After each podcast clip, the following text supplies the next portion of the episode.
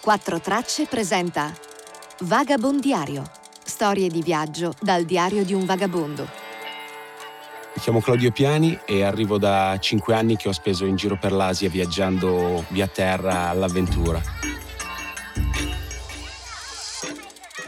In questo podcast vi racconterò le tappe del mio viaggio. Episodio 9.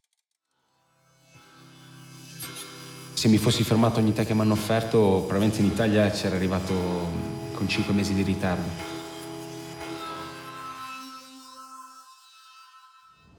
Ad Aktau in Kazakistan ho- sapevo che mh, c'era un porto da cui partono navi cargo.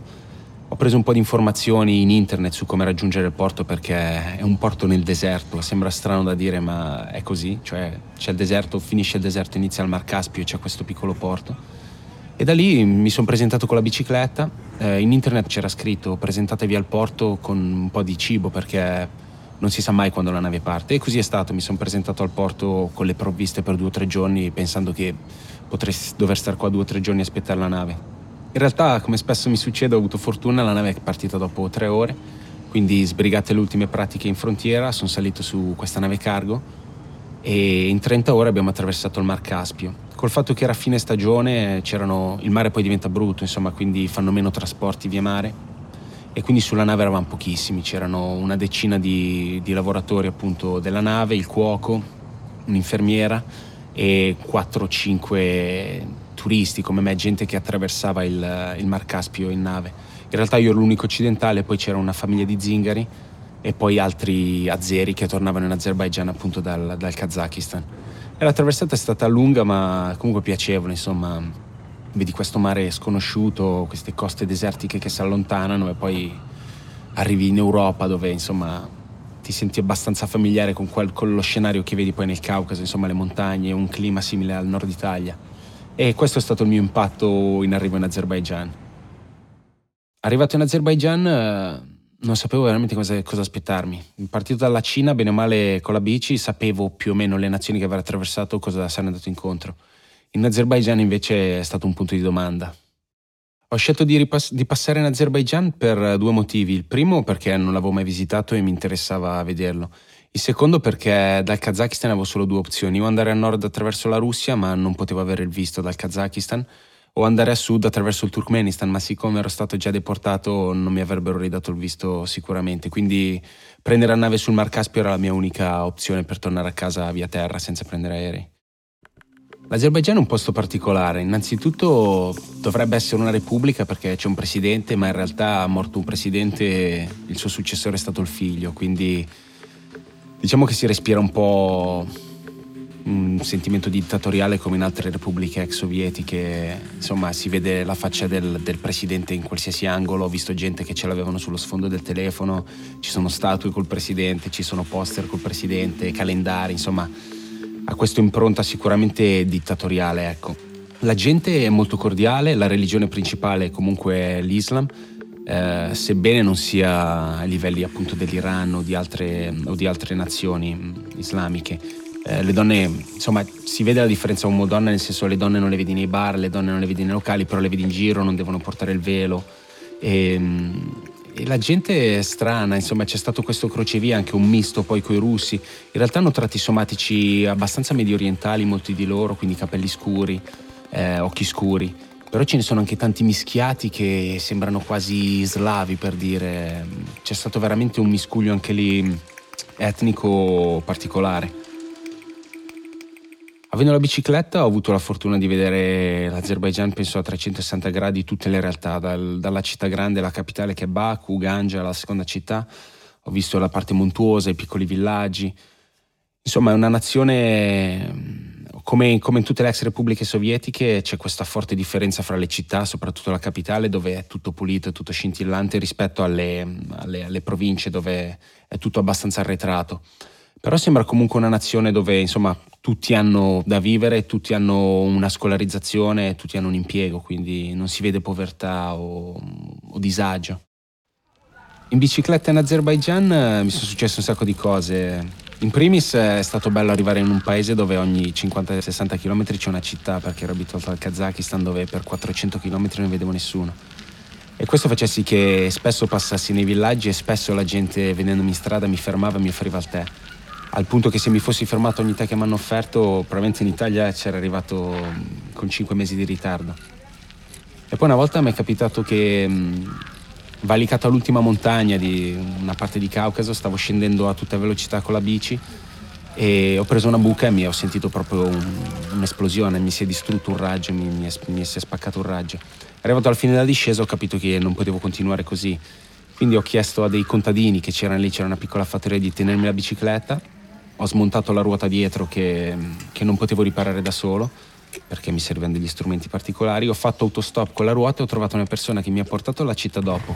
Ha aspettato che riparassi i raggi della bici e mi ha riportato la bicicletta. Quindi insomma ho incontrato un sacco di persone che nei momenti di difficoltà mi hanno aiutato in maniera decisiva.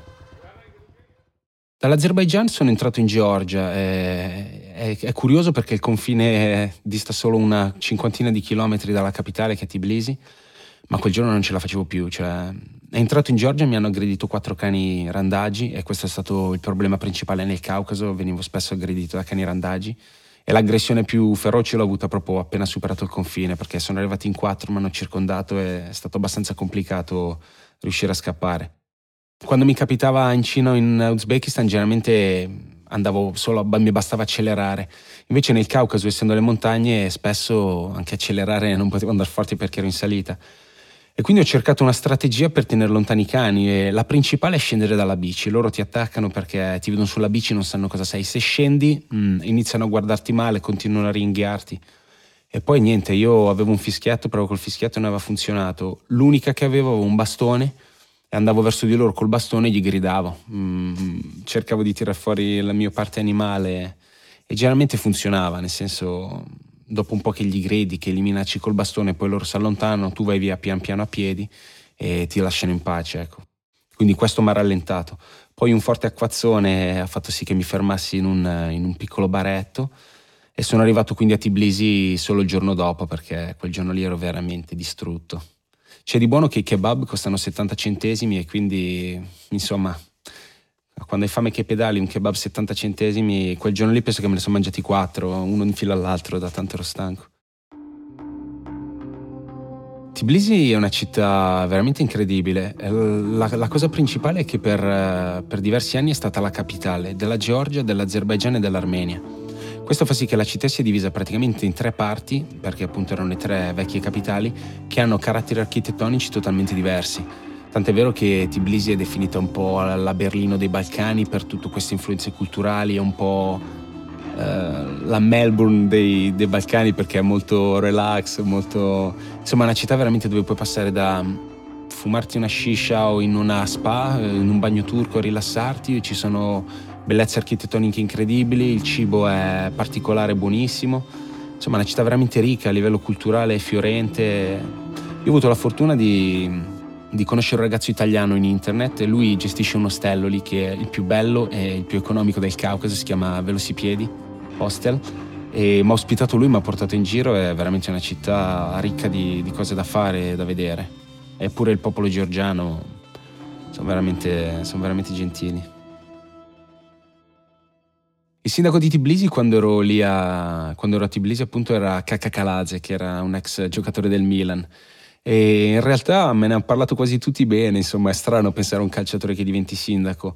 Molte persone, ovviamente io chiedevo sempre come se la cavasse nel ruolo di, di primo cittadino e ho avuto pareri discordanti, molti mi hanno detto ah bravissimo, molti mi hanno detto il solito magna magna, fuori sembra bene, poi sotto sotto spariscono i soldi. Questo non posso saperlo, però insomma ho avuto molti pareri positivi da mi fanno ben sperare che, che stia facendo bene. Fuori dalle città in Georgia ho dormito ovviamente sempre in tenda e qualche piccola guest house. Capita spesso di trovare mh, gente locale che, che, ti affitta camere, quindi mi è capitato di trovarle alcune, guardavo anche in internet perché magari dopo due o tre giorni volevo una doccia e andavo a cercare una guest house. È molto, molto tranquillo dormire fuori, non ho mai avuto nessun, nessun timore a mettere la tenda anche poco fuori dai villaggi. è tutto molto organizzato, insomma, poi c'è una densità abitativa buona, questo fa sì che riesci a, ritrovare, a trovare cibo e acqua molto facilmente che se si in giro in bicicletta è fondamentale. L'ambiente è pulito, quindi è facile trovare boschi, è facile trovare piccole colline dove nascondersi se metti la tenda. Insomma, è un posto probabilmente di quelli che ho pedalato è il più amichevole, ecco, a parte qualche sali e scendi per le montagne, per il resto è molto, molto facile. E poi niente, poi c'è la parte montuosa, quella proprio vicino a Kazbeghi, dove ci sono proprio le montagne che arrivano a 5000, lì diventa una realtà alpina, diciamo. Cioè la gente che porta in pascolo i greggi di, di pecore, di mucche, e quindi è una realtà molto più montanara, ecco. Attraversata la, il Caucaso e la Georgia in bicicletta, sono arrivato a Poti, che è l'ultima città a ovest del paese, sul Mar Nero, e da lì ho cercato un'altra nave cargo, eh, in quel momento era metà novembre quindi ho preso l'ultima nave disponibile e da lì ho attraversato il Mar Nero in cinque giorni fino, fino alla Bulgaria. Eh, la traversata normalmente dura tre giorni ma per questioni burocratiche si è stati in mare cinque giorni. È stato abbastanza noioso eh, perché insomma cinque giorni in mare senza internet, senza niente da fare è stato veramente noioso. Però in Georgia avevano appena legalizzato la marijuana quindi i marinai avevano un carico di brandy e marijuana per tutti, quindi alla fine abbiamo trovato il modo di farceli passare questi cinque giorni. Poi sono arrivato in Bulgaria e da lì è iniziato l'ultima parte del viaggio fino all'Italia e ne parleremo alla prossima puntata.